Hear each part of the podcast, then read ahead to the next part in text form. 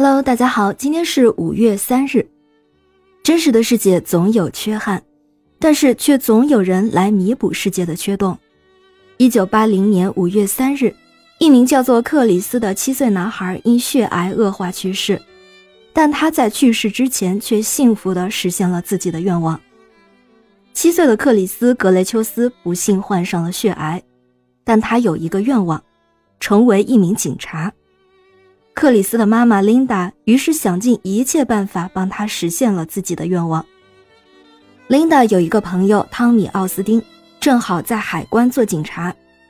汤米知道克里斯的愿望之后，就联络上他在亚利桑那州警局工作的朋友罗恩，两个人打算联手安排一个实现克里斯愿望的计划。他们先是带着克里斯搭警用直升机一起出勤，然后带他去见了警察局长。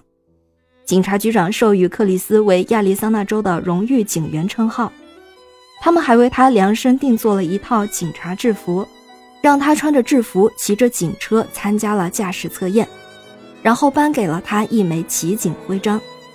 虽然身患重病，但是克里斯却开心的不得了。后来克里斯病情恶化，必须住院。当他走进病房时，他惊呆了。他的病房被布置成了警察局办公室的模样。原来有一个叫弗兰克·香克维兹的骑警帮他妈妈把病房布置成了这个样子。克里斯的眼睛里再次闪现出生命的光芒。一九八零年五月三日，克里斯去世了。失去爱子当然悲痛，但妈妈琳达看见克里斯实现了心愿，带着满足的心离开人世，心中并无遗憾，只留下怀念。这件事让琳达意识到，人的生命虽然短暂，但是如果能够了无遗憾，那也是件幸福的事儿。于是，琳达便决定和骑警香克维兹，还有另一个警察斯科特斯塔尔一起成立一个许愿基金会，专门来帮助生命垂危的儿童来达成愿望。基金会成立后，第一个帮助的对象是弗兰克巴布什，他和克里斯一样，都是七岁。一样得了血癌，他的愿望是做一名消防员。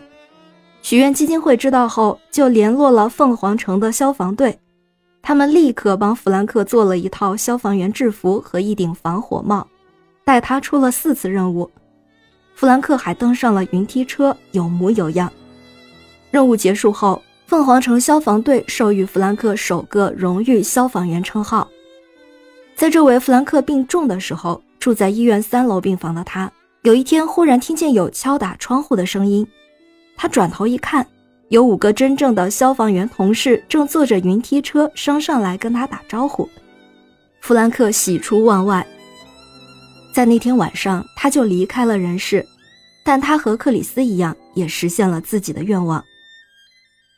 许愿基金会在一九八零年成立后的第一年，只收到捐款十五美元。是来自一位杂货店的老板。到现在，许愿基金会成立了四十多年，已经帮助二十多万病童实现了心愿。他们从第一年十五美元起步，现在已经为病童花费了十多亿美元了。